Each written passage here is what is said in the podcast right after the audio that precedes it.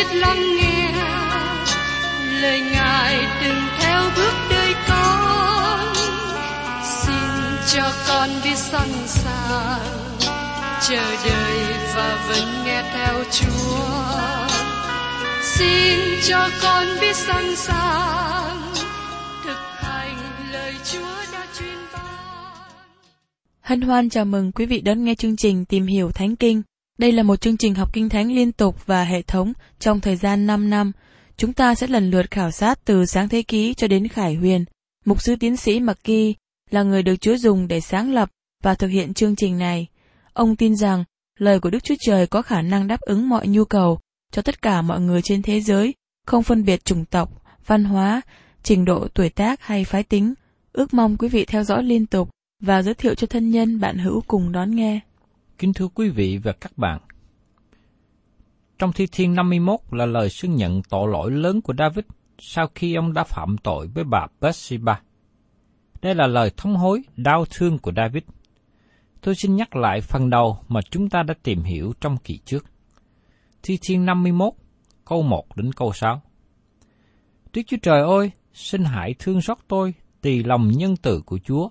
Xin hãy xóa các sự vi phạm tôi theo sự từ bi rất lớn của Chúa. Xin hãy rửa tôi cho sạch hết mọi gian ác và làm tôi được thanh khiết về tội lỗi tôi. Vì tôi nhận biết các sự vi phạm tôi, tội lỗi tôi hằng ở trước mặt tôi. Tôi đã phạm tội cùng Chúa, chỉ cùng một mình Chúa thôi, và làm điều ác trước mặt Chúa, hầu cho Chúa được xưng công bình khi Chúa phán và được thanh sạch khi Chúa xét đoán kia, tôi sanh ra trong sự gian ác, mẹ tôi đã hoài thai tôi trong tội lỗi. Này, Chúa muốn sự chân thật nơi bề trong. Chúa sẽ làm cho tôi được biết sự khôn ngoan trong nơi bí mật của lòng tôi. Thưa các bạn, khi tiên tri Nathan được Đức Chúa Trời sai đến cáo trách tội lỗi của David, ông nhận biết tội lỗi của mình và cầu xin sự tha thứ. David tôn cao sự công bình của Đức Chúa Trời và chấp nhận sự đón phạt từ nơi Ngài. David tiếp tục nói, trong thi thiên đoạn 51 câu 7, Xin hãy lấy chùm kinh giới tẩy sạch tội lỗi tôi, thì tôi sẽ được tinh sạch. Cầu Chúa hãy rửa tôi, thì tôi sẽ trở nên trắng hơn tuyết. Giờ đây xin các bạn hãy theo dõi cách cẩn thận. Đây là một phân đoạn kinh thánh lớn nhất trong lời của Đức Chúa Trời. Có một số người nói rằng lý do mà David nhận được sự tha thứ bởi vì ông xưng nhận tội lỗi. Nếu các bạn nói như thế, các bạn chỉ nói được một phần của câu chuyện. Đó không phải là lý do chính. Xin các bạn mở lại phần ký lực lịch sử được ghi trong sách Samuel thứ nhì, đoạn 12, câu 13. David bèn nói cùng Nathan rằng, ta đã phạm tội cùng Đức Sô Va. Nathan đáp cùng David rằng, Đức giê Va cũng đã xóa tội vua, vua không chết đâu. Đức Chúa Trời thể hiện bước thứ nhất. Ngài sai tiên tri Nathan đến cùng David. Tôi nghĩ rằng David vẫn ngồi yên lặng nếu như Nathan không đến. Chúng ta để ý thấy rằng David không phải là người thực hiện bước đầu tiên, nhưng Đức Chúa Trời đã thực hiện bước đầu tiên. Đức Chúa Trời có thể tha David bằng cách nào? Bằng cách Đức Chúa Trời tỏ bài chính Ngài cho David. Giờ đây xin các bạn hãy theo dõi điều này một cách kỹ lưỡng hơn. Đức Chúa Trời khải thị chính Ngài với quốc gia Israel.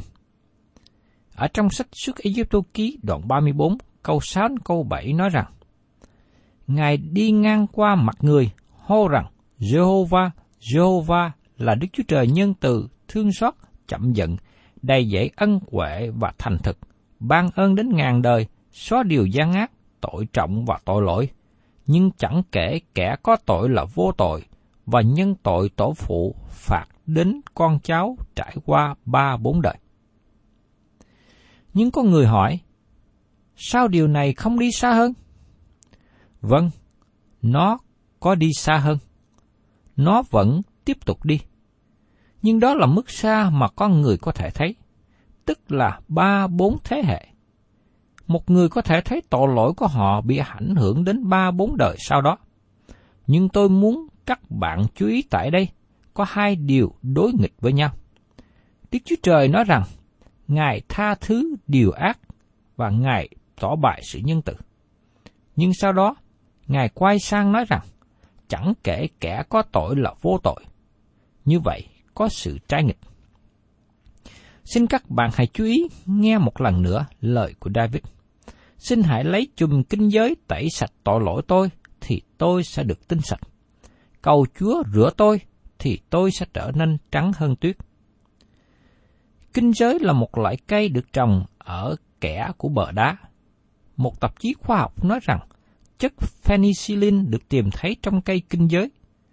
Dầu rằng cây kinh giới có chất penicillin để chữa bệnh, nhưng nó không thể nào chữa được tội lỗi. Trở lại với thời cựu ước, cây kinh giới được dùng cho ba mục đích. Thứ nhất, khi Đức Chúa Trời đem dân Israel ra khỏi xứ Ai Cập, Ngài bảo rằng, có một điều mà ngươi phải làm ở lễ vượt qua. Ngươi bắt con chiên và giết nó đi, lấy quyết của nó đổ vào chậu và bôi trên mài cửa phía trước nhà. Ngươi dùng một chùm kinh giới bôi quyết trên mại cửa, sau đó đi vào nhà. Điều này được ghi lại trong sức Egypto ký đoạn 12 câu 1 đến câu 11. Thứ hai, khi Đức Chúa Trời ban lời hướng dẫn về việc làm tinh sạch người bệnh phung, Ngài bảo dân chúng dùng hai con chim. Một con chim bị giết và một con chim kia được để cho sống, rồi dùng cây kinh giới thấm vào của con chim bị giết, bôi lên con chim sống, sau đó thả cho nó bay đi. Đó là hình ảnh về sự chết và sự sống lại của Đấng Christ. Nhưng sự ứng dụng của nó với cây kinh giới. Thứ ba, khi dân chúng Israel du hành trong đồng vắng, và khi có một người trong họ phạm tội, họ không thể dừng lại để dựng đền tạm lên để thực hiện việc dân tế lễ. Vì thế, để cung ứng cho việc rửa sạch tội lỗi bằng cách giết một con bò cái tơ màu đỏ và thiêu nó, với cây kinh giới được thêm vào. Sau đó, gom tro và đem theo đoàn diễn hành. Khi một người phạm tội thì lấy tro đó bỏ vào trong nước, rồi dùng cây kinh giới mà rưới trên người phạm tội. Có sự ứng dụng về của lễ mà nó đem đến sự tha thứ. Các bạn cần đi đến thập tự giá để tìm về sự thông giải. Trên thập tự giá, con Đức Chúa Trời đã nói, Đức Chúa Trời tôi ơi, Đức Chúa Trời tôi ơi, sao Ngài lìa bỏ tôi? Trong sách Matthew đoạn 27 câu 46. Tại sao Chúa Giêsu đã kêu lên như thế? Tại vì Đức Chúa Trời không thể rửa sạch tội lỗi bằng cách nào khác. Khi Đức Chúa Giêsu ở trên thập tự giá, Ngài trở nên tội lỗi vì chúng ta. Ngài là đấng không biết tội lỗi, không có tội lỗi. Nhờ đó, chúng ta có thể có sự công bình của Đức Chúa Trời qua Chúa Giêsu Christ. Khi Chúa Giêsu bị treo trên thập tự giá vì tội lỗi chúng ta, Đức Chúa Trời kể Chúa Giêsu như người có tội. Đức Chúa Trời dung tha con trai của Abraham, nhưng Đức Chúa Trời không dung tha chính con của Ngài. Khi Ngài mang tội lỗi chúng ta trên Ngài, Đức Chúa Trời đã giết con Ngài bởi vì Đức Chúa Trời không thể tha thứ tội lỗi bằng cách nào khác. Xin hãy để ý rõ điều này. Đức Chúa Trời không hành động như tòa án tối cao hiện nay. Ngài ghét tội lỗi, Ngài sẽ hình phạt tội lỗi, không có cách nào khác để làm sạch tội lỗi. Vì thế, con Đức Chúa Trời chịu chết. Thưa các bạn, trên thập tự giá, Chúa Giêsu cũng đã nói, Lại cha, xin tha thứ cho họ. Trong sách Luca đoạn 24 câu 43. Làm cách nào Ngài đã tha thứ cho họ? Cách nào mà Ngài đã mở rộng ân điển cho mọi người? Cách nào mà Ngài có thể tha thứ tội ác? Cách nào mà Ngài có thể tha thứ cho David? Cách nào mà Ngài có thể tha thứ các bạn và tôi? Trong Ephesos đoạn 1 câu 7 nói cho chúng ta biết, ấy là trong đấng Christ chúng ta được cứu chuộc bởi quyết Ngài, được tha tội theo sự dư dật của ân điển Ngài. Mỗi khi các bạn tìm thấy sự tha thứ trong tân ước, thì quyết của Đấng Christ ở cạnh bên đó. Đức Chúa Trời không hề tha thứ tội lỗi nếu tách rời khỏi sự chết của Đấng Christ. Không bao giờ. Không bao giờ. Đức Chúa Trời không bao giờ tha thứ tội lỗi bởi vì Ngài có tấm lòng lớn lao. Đức Chúa Trời tha thứ tội lỗi bởi vì con Ngài là Chúa Giêsu Christ đã trả giá cho án phạt tội lỗi.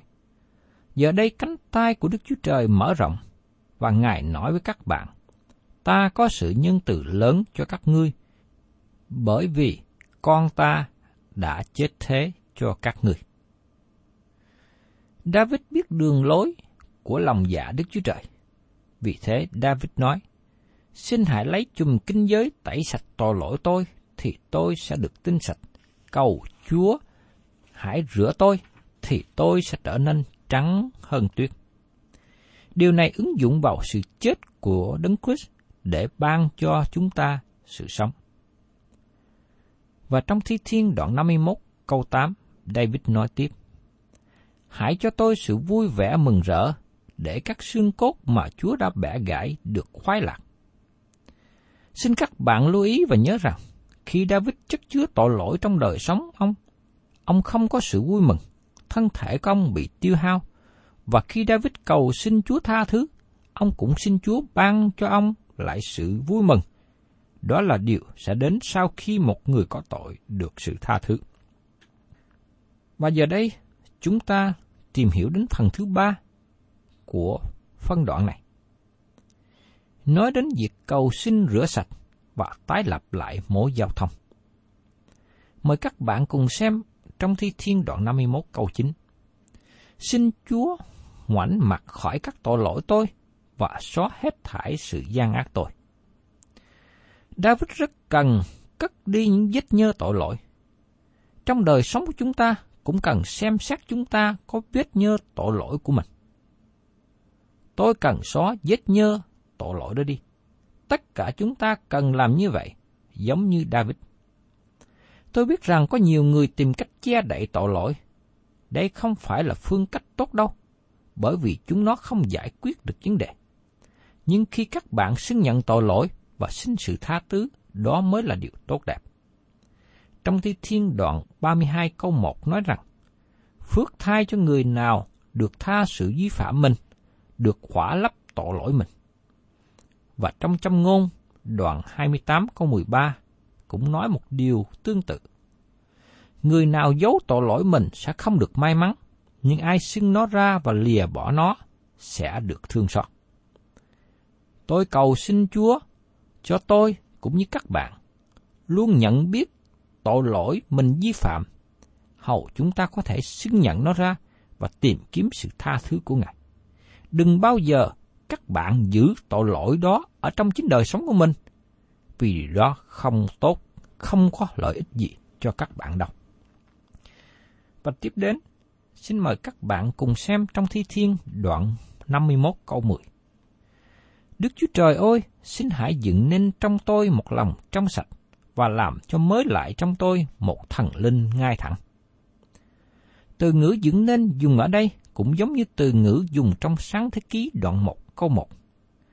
Ban đầu Đức Chúa Trời dựng nên trời đất. David nói rằng, tôi cần có tấm lòng mới. Xin Chúa dựng nên tôi tấm lòng mới. Và từ ngữ dựng nên có nghĩa là từ cái không có. Nói một cách khác, không có một điều gì trong lòng của David mà Đức Chúa Trời có thể sử dụng. David đã không cầu xin sửa lại tấm lòng của ông hay là cải cách tấm lòng của ông. David cầu xin Chúa ban cho ông một tấm lòng mới. Thỉnh thoảng chúng ta có nghe người mời gọi nào. Hãy cho Đức Chúa Trời lòng của các bạn. Tôi xin hỏi các bạn, các bạn có nghĩ rằng Đức Chúa Trời muốn tấm lòng cũ và dơ bẩn của các bạn không? Ngài không muốn nó. Đức Chúa Trời không muốn bất cứ ai dâng tấm lòng cũ cho Ngài. Ngài muốn các bạn dâng cho Ngài tấm lòng mới.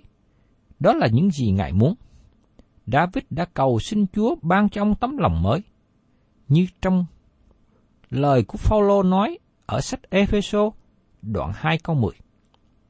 Vì chúng ta là việc Ngài làm ra, đã được dựng nên trong Đức Chúa Giêsu Christ để làm việc lành mà Đức Chúa Trời đã sắm sẵn trước cho chúng ta làm theo. Và trong sách Corinto thứ nhì, đoạn 5 câu 17. Vậy, nếu ai ở trong đấng Christ thì nấy là người dựng nên mới, những sự cũ đã qua đi, này mọi sự đều trở nên mới.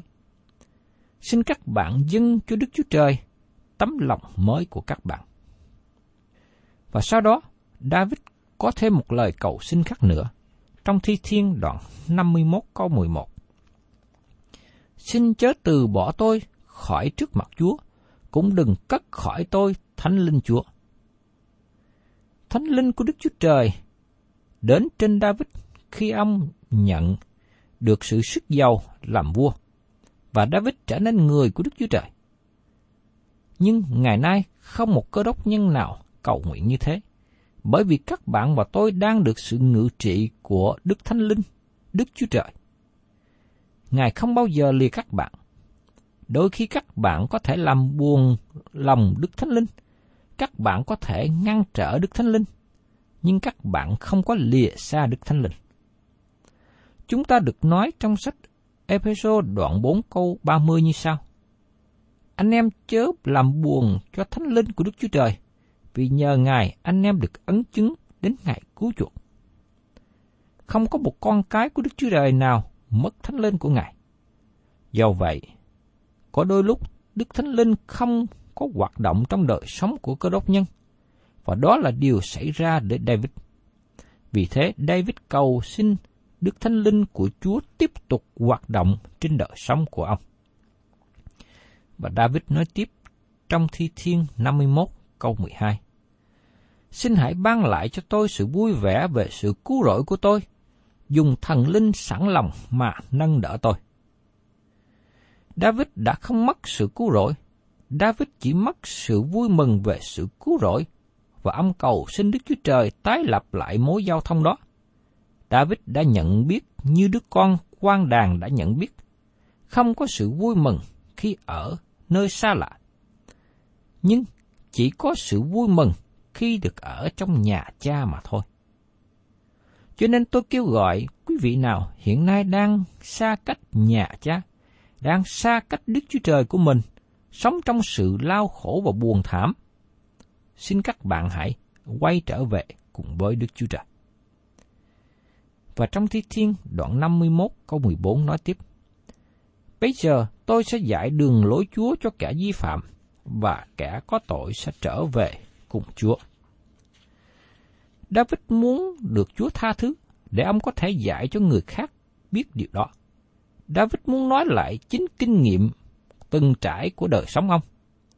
Và tôi mong ước rằng quý con cái Chúa đã kinh nghiệm được sự tha thứ và sự cứu rỗi, cần phải nên nói lại cho người khác biết về kinh nghiệm quý báu đó của mình, hầu cho những người khác, những người đang sống trong sự tội lỗi đó, cũng quay trở lại cùng Chúa, xưng nhận tội lỗi của mình để được sự tha thứ. Và trong Thi Thiên đoạn 51, câu 14 đến 15. Hỡi Đức Chúa Trời là Đức Chúa Trời về sự cứu rỗi tôi. Xin giải tôi khỏi tội làm đổ quyết, thì lưỡi tôi sẽ hát ngợi khen sự công bình của Chúa. Chúa ơi, xin mở môi tôi, rồi miệng tôi sẽ truyền ra sự ngợi khen Chúa. David xin Chúa tha thứ tội lỗi để ông ngợi khen Chúa. Đây là lý do mà chúng ta là con cái của Đức Chúa Trời luôn hát ngợi khen Ngài, bởi vì đó là kết quả vui mừng khi tội lỗi được tha thứ. Và trong Thi Thiên đoạn 51 câu 16 đến 18. Vì Chúa không ưa thích của lễ, bằng vậy tôi đã dâng. Của lễ thiêu cũng không đẹp lòng Chúa. Của lễ đẹp lòng Đức Chúa Trời ấy là tâm thần đau thương. Đức Chúa Trời ơi, lòng đau thương thống hối, Chúa không khinh dễ đâu. Cầu xin Chúa hãy làm lành cho Siôn tùy ý tốt Ngài. Hãy xây cất các vách tường của Jerusalem. Qua điều David nói cho chúng ta thấy một sự việc quan trọng. Đó là Đức Chúa Trời thích để ý đến tấm lòng thống hối chân thật hơn là của lễ chuộc tội. Vì thế, xin chúng ta đừng nghĩ rằng khi ai dân của lễ lớn mà Đức Chúa Trời thích thú đâu. Ngài để ý nhiều đến tấm lòng. Xin những người giàu có đừng cậy vào của lễ dân để được tha thứ. Và trong Thi Thiên, đoạn 51, câu 19. Bây giờ, Chúa sẽ ưa thích của lễ công bình, của lễ thiêu và các con sinh dân trọn. Bây giờ, người ta sẽ dân bò được trên bàn thờ của Chúa. David không những muốn ngợi khen Đức Chúa Trời, nhưng ông cũng muốn làm vui lòng Ngài nữa. Về việc ông dân tế lễ, đó là điều ông thể hiện tấm lòng của ông có ở bên trong. Trong sách Tin lành Luca có ghi lại câu chuyện Chúa Giêsu vào nhà của một người Pharisee tên là Simon để ăn cơm. Có một phụ nữ đã được cứu cũng muốn đến nơi đó. Nhưng Pharisee Simon biết về quá khứ của bà, vì thế ông tìm cách lánh né, không muốn gặp mặt bà. Nhưng trong phong tục thời bấy giờ, khi chủ nhà có một người khách đến, bà ta có quyền đến nhà để xem. Bà đến nơi Chúa Giêsu đang ngồi trên ghế dài và duỗi chân ra. Bà đến đứng phía dưới chân của Chúa Giêsu mà khóc. Bà rửa chân Chúa bằng nước mắt của bà và lao chân Chúa bằng tóc của bà. Sau đó bà hôn chân Chúa và sức dầu cho Ngài. Simon, người chủ nhà, đến và phê phán. Ông nói về tội lỗi của bà đã phạm trước đây. Chúa Giêsu đã khiển trách Simon. Ngài xây lại người đàn bà mà phán rằng, Ngươi thấy người đàn bà này không? Ta vào nhà ngươi, ngươi không cho nước rửa chân. Nhưng người đã lấy nước mắt thấm ướt chân ta, rồi lấy tóc mình mà chùi. Vậy nên ta nói cùng ngươi, tội lỗi ngươi đàn bà thì nhiều lắm đã được tha hết. Vì người đã yêu mến nhiều, xong kẻ được tha thứ ít thì yêu mến ít. Trong sách Luca đoạn 7, câu 44 và câu 47. Thưa các bạn, chúng ta thường nghĩ rằng chúng ta là người tốt tất cả các bạn và tôi đều là tội nhân trước mặt Đức Chúa Trời mà thôi. Chỉ có một phương cách mà Đức Chúa Trời cứu chuộc các bạn và tôi, đó là nhờ sự chết của Chúa Giêsu Christ. Người tội lỗi nhất trên thế gian này cũng cần điều đó. Chỉ có phương cách đó mà các bạn và tôi được sự cứu rỗi. Chúa Giêsu đã nói, tội lỗi người đàn bà này nhiều lắm đã được tha hết. Vì thế, người yêu mến nhiều, xong kẻ được tha thứ ít thì yêu mến ít. Các bạn thân mến, nếu các bạn là người tội lỗi đầy dẫy, các bạn sẽ nhận được tình yêu thương của Chúa nhiều hơn khi các bạn được sự tha thứ. Cho nên, đừng nghĩ rằng các bạn tội lỗi nhiều quá mà Đức Chúa Trời bỏ các bạn đâu. Nếu các bạn biết ăn năn, biết quay trở về cùng Ngài, tình yêu thương của Đức Chúa Trời vẫn thể hiện một cách lớn lao trên đời sống của các bạn. Các bạn thân mến, tình yêu thương Chúa của các bạn hiện nay bao nhiêu? Các bạn có thể ước lượng được tội lỗi của mình không? các bạn có thể xứng nhận tội lỗi mình không? Lần sau cùng mà các bạn khóc lóc về tội lỗi mình là khi nào? Có đêm tối nào mà các bạn đã than khóc về sự sa ngã mình không? Cảm tạ Đức Chúa Trời vì có sự tha thứ trong Ngài. Nhưng phần của các bạn là phải xưng nhận tội lỗi của mình. Các bạn thân mến, David đã kể lại kinh nghiệm của ông và nói rằng, phước thai cho người nào được tha sự vi phạm mình, được khỏa lấp tội lỗi mình. Trong Thi Thiên đoạn 32 câu 1 Tội lỗi hiện nay của các bạn như thế nào? Nó đã được tha thứ hay vẫn còn đè nặng trên con người của các bạn? Nếu các bạn còn đang mang gánh nặng tội lỗi, tôi xin kêu gọi các bạn hãy đến cùng với Đức Chúa Trời. Ngài là đấng có đầy sự nhân từ. Ngài đã thực hiện bước thứ nhất. Và giờ đây, Ngài chờ đợi sự đáp ứng của các bạn. Tôi mong ước và kêu gọi các bạn hãy thực hiện bước thứ nhì. Đó là nhận biết tội lỗi của mình và đến cùng với Đức Chúa Trời để được sự tha thứ. Thân chào tạm biệt quý vị và các bạn. Xin hẹn tái ngộ cùng quý vị trong chương trình Tìm hiểu Thánh Kinh kỳ sau.